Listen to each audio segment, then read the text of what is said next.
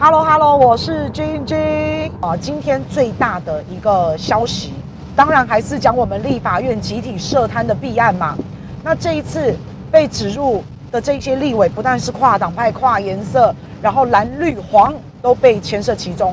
黄就是时代力量，没想到时代力量当初的诉求是清廉，当初的诉求反贪，结果没有想到这么快就堕落了，这么快就沉沦了。 好，那所以蓝绿黄都在其中啊，然后以这个苏震清啊，他们等10人都涉嫌被告，然后在警方约谈之后，检察官现在他们是要向法院申请羁押的，算应该我们现在在直播的时候哈，他们应该还在羁押庭里面哦，还在继续的这个开这个羁押庭啊，看看。 这一些人呢，到底是要去把他们声押禁见啊，还是可以交保候传啊？看他们这一些人有没有串证啊，有没有要逃亡啊这些嫌疑啊？如果法院这边认定都没有，然后可以随传随到的话，他们就有可能可以交保了。那就不晓得。结果呢，民进党在苏震清涉案之后，苏震清的叔叔呢，苏嘉全其实也在昨天。 和总统请辞了，然后总统也同意了。然后苏嘉全他自己讲的、哦，他说哈，请辞呢，我是不要给总统带来困扰，然后我也希望减掉能够勿往勿纵，减掉你们要用自己的信仰，你们要用自己信仰司法的这个精神去放手侦办。 啊，那他都这么说了，那我们也希望不要雷声大雨点小哈。所以我们现在啊，也要来比较一下国民党之前收贿赂的案子哦，你千万不要判得比他还轻哦。是的，来我们来看一下哈，来看一下国民党，我们现在最有名的就傅崐萁嘛。你们说傅崐萁炒股被判刑8个月，不好意思哈，苏震清之前的去年的陈美才。 公司上市公司哦，它涉及掏空哦，苏震清涉及掏空哦。苏震清说什么？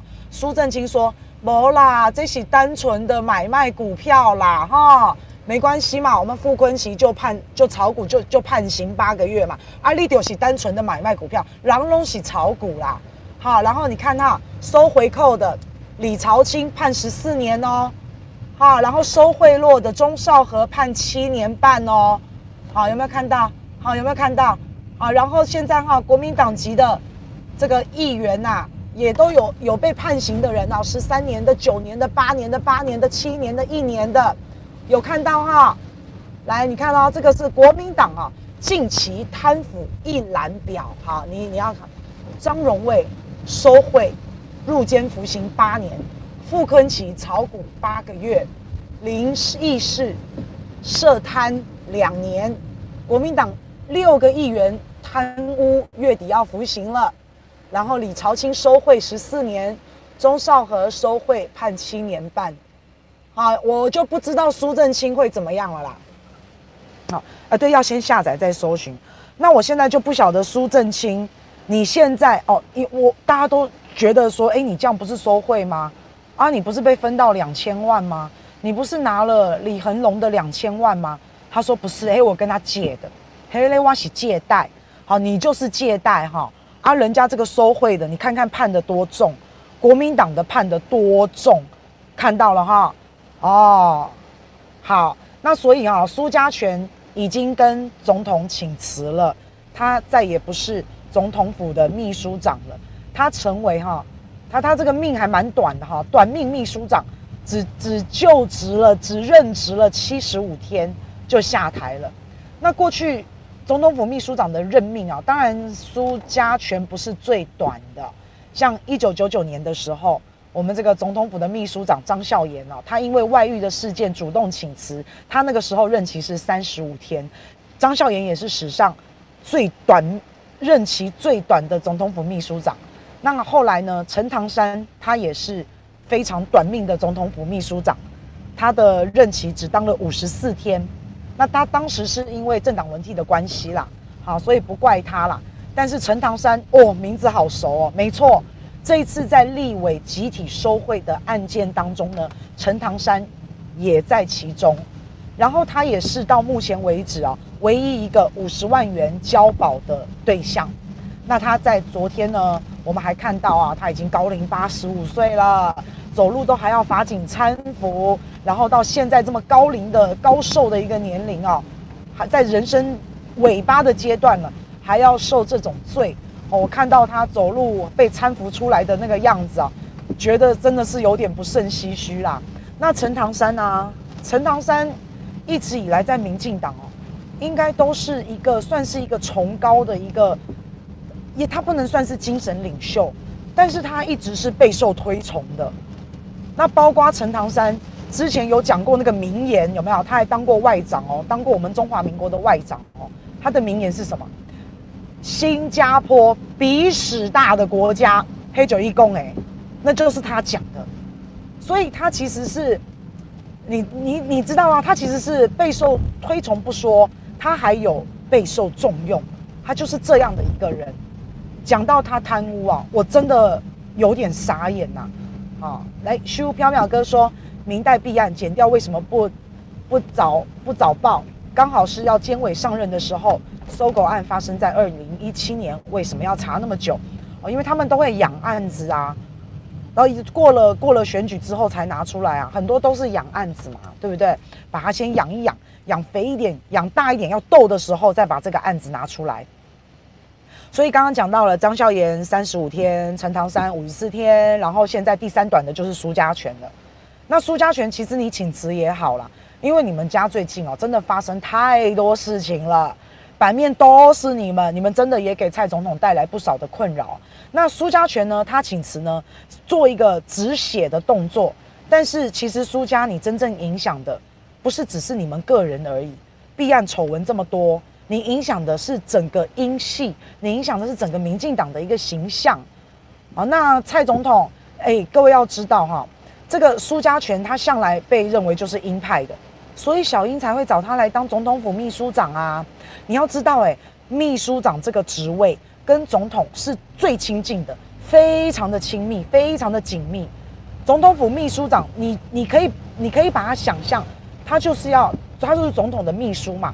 他帮总统打点一切，好，总统搞不好有时候还要找他诉苦，哈，他协商事情啊，安排行程啊，虾米都洗衣呀，什么都是他，那你说总统啊，我们不了解啊，那个职位太高，离我们太远了。那你想想看，公司大老板的秘书，啊，那你就把他想成公司大老板的秘书嘛。大家可以想象一下，在公司里面，老板的秘书重不重要？他就跟老板最亲近啊。通常会变成老板小三的，也就是秘书嘛，对不对？那这样子描述那种亲密的程度，大家应该比较能够想象了哈。那所以你看，在苏家，不够亲，不够信任，你不可能找他来当你的秘书的啦。好，所以这一任是苏嘉全，然后上一任是陈菊，你就可以知道他们跟蔡总统的关系是有多么的好啊。那在这个苏震清的这个部分啊，民进党他们有一个廉政会议，他们开了一个廉政会议，他们做了一个决定，如果苏震清被收押的话，他们就要停止苏震清的一个权利啊，停权呐。苏震清现在不但是立委，他也是中常委、中执委，对不对？所以就要把他这个权利给停掉。那反正停权的一个标准，现在在国民党也好，然后在民进党也好。他们现在停权的标准就是看这些立委有没有被收押，然后收押的话就应该会被停权呐。好，那我们就反正现在都还在开庭嘛。你看，从礼拜5搜索，周末的时候就声押，然后接着就开稽查庭。那现在就看法官怎么裁定了，就接下来就要看法官会看他们的涉案程度了，然后看是要用什么样的手段。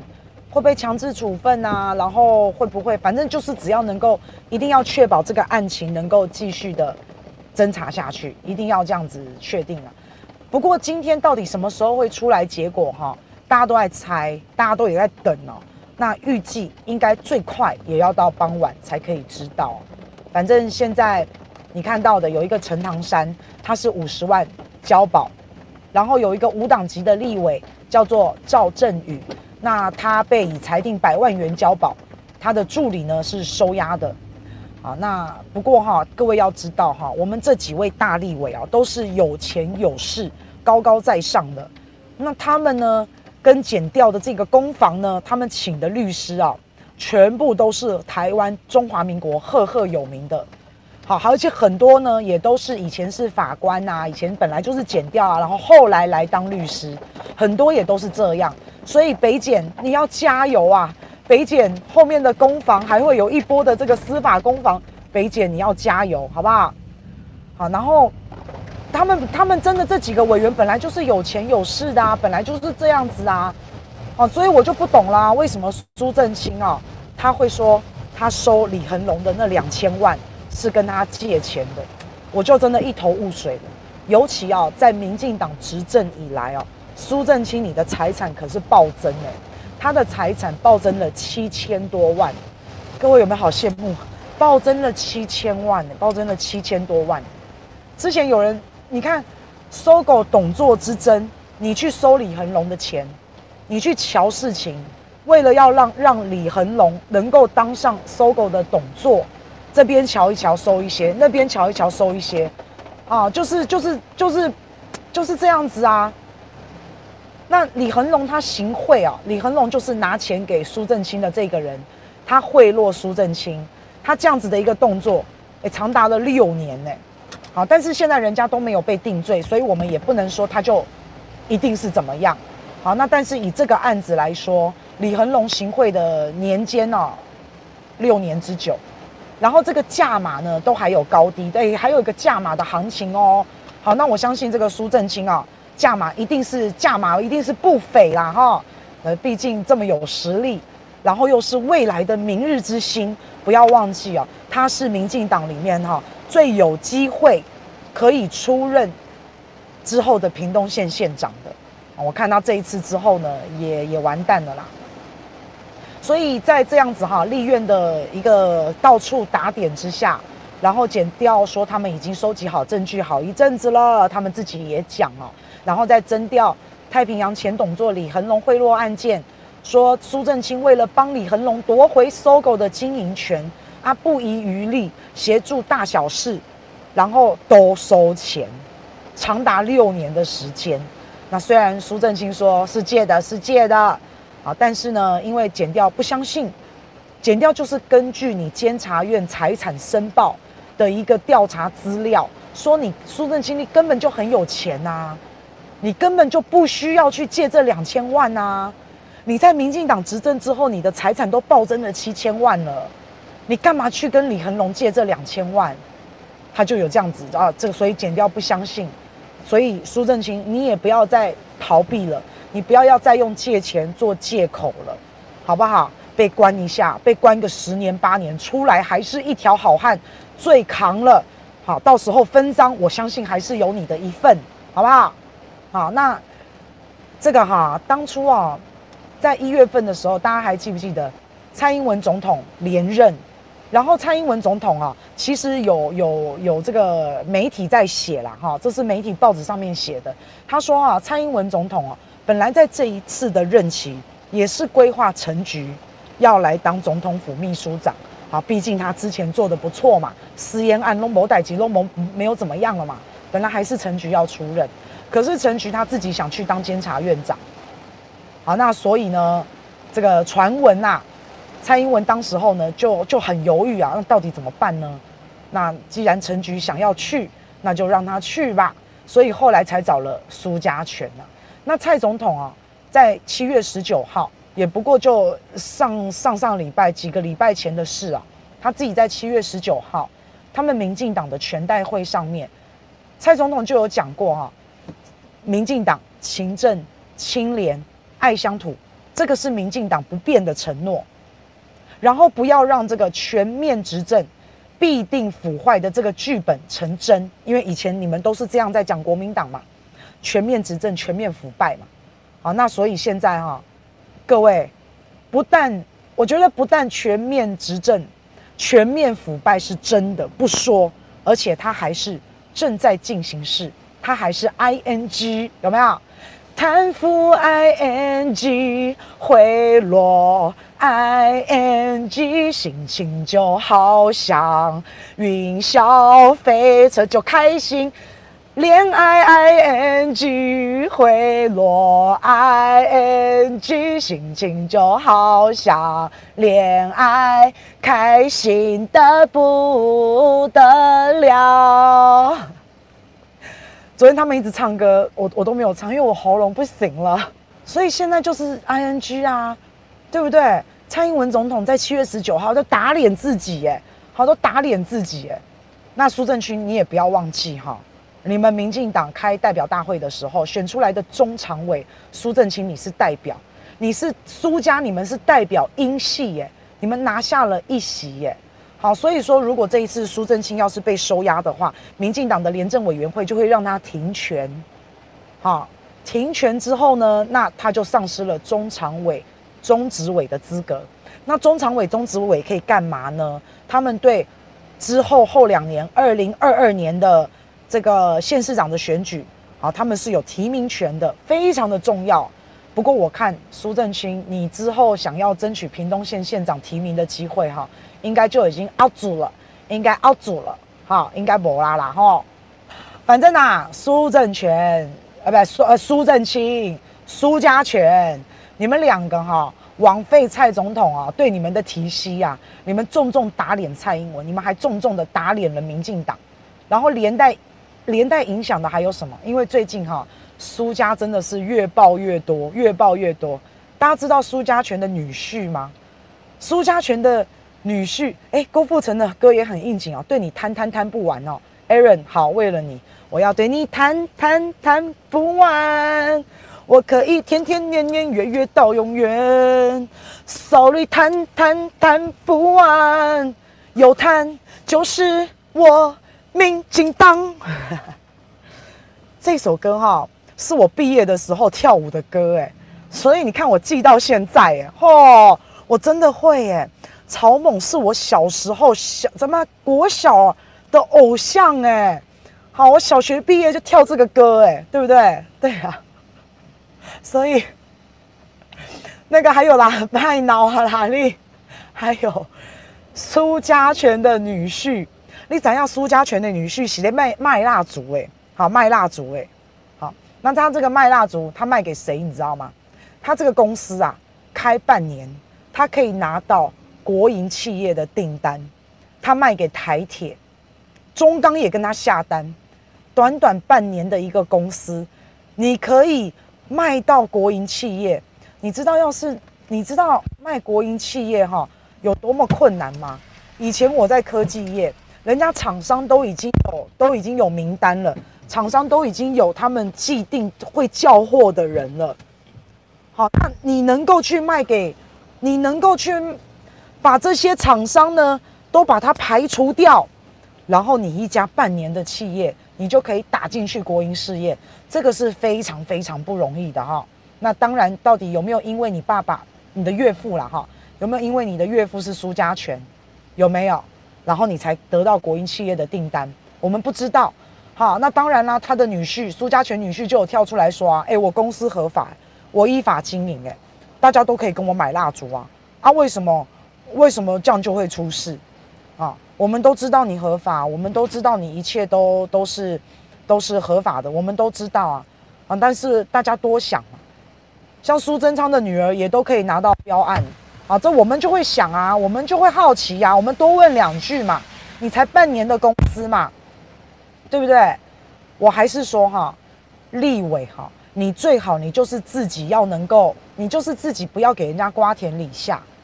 马英九当总统的时候啊，他的老婆辞职，连马英九的姐妹都辞职啊，就不要让人家说闲话嘛，对不对？哎，所以现在就是这样子啊。那你被人家讲刚刚好而已啊，那算你衰嘛，好不好？你的岳父是苏家全，你有了这个好处，那你也要受检视嘛，啊，不然好处都你拿，开半年公司谁有可能跟国营事业做到下到订单啊？1600万呢，蜡烛买1600万呢，嘿啊，谁可以啊？你告诉我谁可以嘛？啊，没有点关系谁可以嘛？然后苏家全的那个外甥啊，还是侄子啊，张仲杰，对不对？你告诉我嘛，谁可以嘛？谁可以从一个技工，唐荣铁工厂的一个技工，可以9级跳变成唐荣铁工厂的总经理？你要是 uncle 不是苏家全，怎么可能嘛？我们就是没有这样的爸爸，我们就是没有这样的 uncle 啊，不是吗？好，然后你张仲杰，你在唐荣铁工里面。 一下子把这个唐荣铁工员工旅游包给你的儿子，好，一下子唐荣铁工员工制服包给你的太太，还有其他的嘞，包给他的什么亲朋好友，还有其他的嘞。你要不是苏家全，你哪有可能啊？而且哈、哦，张仲杰那个时候在当唐荣铁工的总经理的时候，那个时候是没有董事长的哦，那个董事长是代理的哦。那请问一下。 唐荣铁工里面，从上到下最大的是谁？啊，就你张仲杰总经理，就你苏家全的 nephew， 因为我忘了是外甥还是侄子，讲英文，啊 nephew， 那就是你嘛。然后苏家全的太太洪恒珠，嘿，我跟你讲哈、啊，洪恒珠啊，创下了一个奇迹耶！她创下了什么奇迹？各位知道吗？升官的一个奇迹。苏家全的太太洪恒珠哦、啊，是警察哦，是警界出身哦。 他是警察大学第47期毕业哦，他曾经担任过女警队的队长，还有户政事务所的主任。各位，女警队队长、户政事务所主任，你觉得他跟我们的农业生计有没有任何相关？当然没有嘛。那请问一下，你觉得警察跟农业生计有没有专业？警察有没有农业生计的专业？ 警察跟农业生计根本就八竿子打不到一块啦，一点关系都没有啦。可是这一个一点专业都没有的，苏家全的太太洪恒珠，她竟然可以当到农业生计园区的副主任，有没有关系？有没有靠关系？没有，我不知道哈、啊，大家都在猜啊，说不定她苦读啊，不知道拿了一个什么学问、什么学位，我们搞不好不知道。 好、哦，搞不好他在当警察的时候呢，很热心助人。当警察的时候有热心助人，帮助了很多的农夫。啊，这我不晓得啦哈、哦。之前呢、啊，桃园郑文灿的爱将啊，被爆出来也是收贿啊，被爆出来收贿哈、啊，连那个蓝色小药丸呢、啊，都要厂商送给他。好、啊，所谓贪污也有格调，你连那种蓝色小药丸都要人家送到 motel 去给你，还有你的女朋友。 那个就真的是 low 到了极点，你贪污也有个等级，也要分个格调嘛。像这种 low 到人家觉得恶心的了，那也不容易呀。啊，那苏太太哈、啊，之前开着宾士去申请残障，啊，我不知道啦。啊，以前我们在学校的时候啊，大家有时候也这个是不好的示范哈、啊。哦、啊，我们因为有时候停车开车哈、啊，看到那个残障人士哈、啊，停在残障停车格上面哈、哦，有时候走过来明明就没事啊，有时候走过来都好手好脚啊，好，那我们就在想说，嗯，那他是哪里有残障？会不会是脑子里？好，我们有时候也会在这样子去看到那一些不公不义的人哦，好，我们也会这样子去想。所以哈、哦，到底有没有靠关系？大家也都在猜嘛。好，那全部都是你，每一项事情都有你。 你现在就可以看到，处处都看得到苏家的身影，全部都看得到。你这个曝光率未免也太高了一点吧？你光是现在哈，我只讲7月份，短短7月份，苏家全的外甥唐荣铁工张仲杰涉入弊案，苏震清你们叔侄到印尼去，人家说你们是谋图私利，然后现在又爆出来了这个收贿。 的这个事情，为什么都是你们苏家？为什么都是苏家？刚刚好朋友也提到啦，哈，这个为什么？而且为什么这个案子像现在爆出来的收贿案子，为什么17年的事、18年的事，为什么到现在才爆？很多人都在说，明显的是内斗。那我们不晓得啦，哈。那你们恶斗连环爆，那当事人呢也没有出来做一些什么样的说明。 我们不晓得小英的第2任期，大家就这么的有恃无恐，是不是？好，你们大家记不记得之前罗文嘉罗文嘉现在是裸退的一个状况。罗文嘉他帮蔡英文打赢了选战，帮民进党拿到了政权之后呢，他就退了，退出了，他也没有谋得个一官半职，他就是一个裸退的一个状况。他之前就讲过嘛，现在民进党和他以前的民进党不一样，他就这样说了嘛。他说他没有想到，他也说过哈，迟早会出事。罗文嘉先知啊，就被他说中了，只是没有想到早那么早就出事了。才第二任期的刚开始，5月份才就职，没有想到马上就已经出事了。说好的不要全面腐化，然后有人就哭诉啦，不要全面腐化，那记得要多加一点防腐剂哦哈。那为了不要让腐化的剧本成真，蔡总统，你的考验就非常的大了。那我个人的看法，我觉得现在根本就是已经腐烂到骨头缝里了。我都已经看到，因为那个就是那个受伤了，外面有一层痂哈，结痂了，没有把那个痂掀起来。可是你就知道这个盖起来的这个痂啊，皮肤上面表层的那个痂啊，它的底下哈一直在烂，一直在烂。然后我们就看到流出来了一些臭水，流出来了一些组织液，流出来了一些汤。好，然后这个痂的这个底下呢，有很多的蛆已经在底下一直在吃这个肉了，褥疮哈，已经有褥疮了，已经烂到骨头缝里了。现在就散出了臭味，流出了这些组织液，就我个人认为是这样，病入膏肓了啦。好，因为你想想看，你从部会首长，你从公营事业、公股事业，你每个都安插自己人啊，你不腐化才怪嘞。你每一层都有官官相护，然后到了最高的司法机构监察院还是你的人，所以我根本就觉得全面执政、全面腐化，真的就是进行式腐化 ing 贪腐 ing， 每个人都吃好吃满，真的好开心。腐败 ing， 回落 ing， 心情就像是恋爱，真的好好开心。好，唱一首歌，希望弥补大家我那个形容的太到位了，觉得很恶心啊！唱一首歌让大家更吃不下。对。不能说的内幕啊，当然有啊，一定有啊，他们什么内幕能说啊，对不对？冷静。所以你的公营事业，你全部都换上自己人，然后你的官员什么，全部都是肥猫稠拥，塞好塞满。然后你告诉我全面执政不希望全面腐化哦，那我也告诉你，这是不可能的代志，因为全部安插的不是专业的人才，全部安插的是你自己的人，这就是腐化的第一步。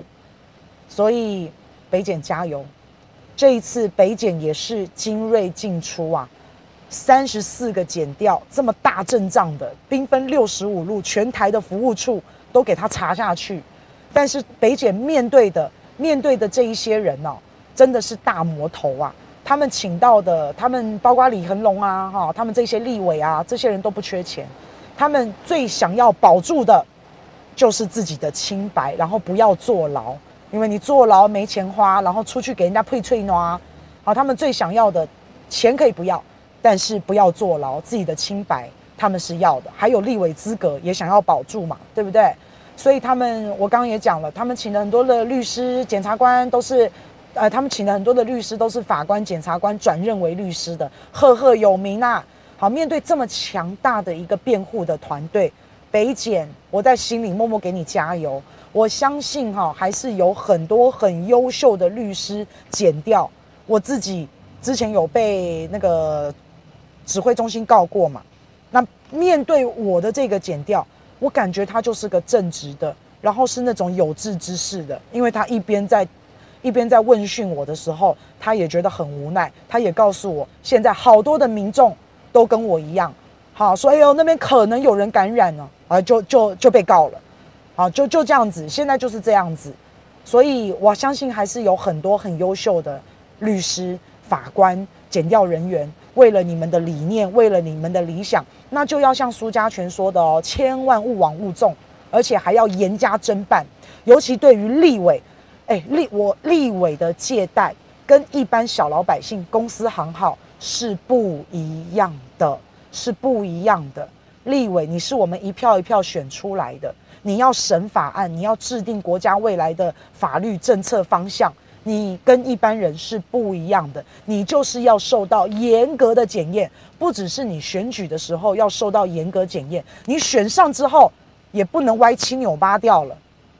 好，所以这些都是不一样的。那各位知道吗？有人在讲说奇怪了，这个SOGO的经营权之争，李恒龙你这么想要当SOGO的董座，那你去找立委干嘛啊？我告诉大家为什么要找立委因为很简单，他们那时候修了一个公司法，那我也没有办法，我就在这边就不这么细讲了。简单说，那个时候为了要让李恒龙可以当选SOGO的董座，所以呢，就为了他去修了一个公司法，然后这个公司法呢，还可以既往追溯，以前都是既往不咎。好，J1谢谢你的抖内，谢谢。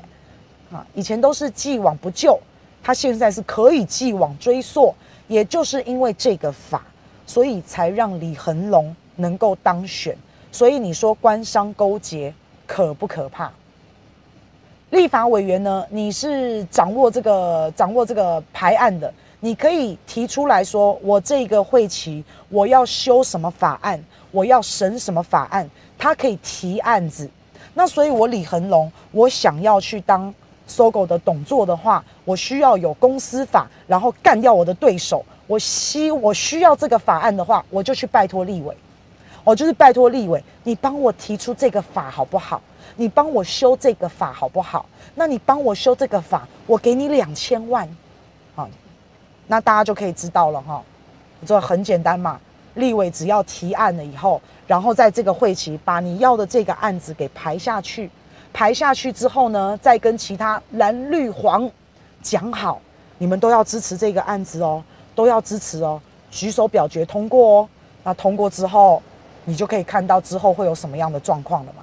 所以大家就是配合来配合去啊，官商勾结，公私不分就是这样。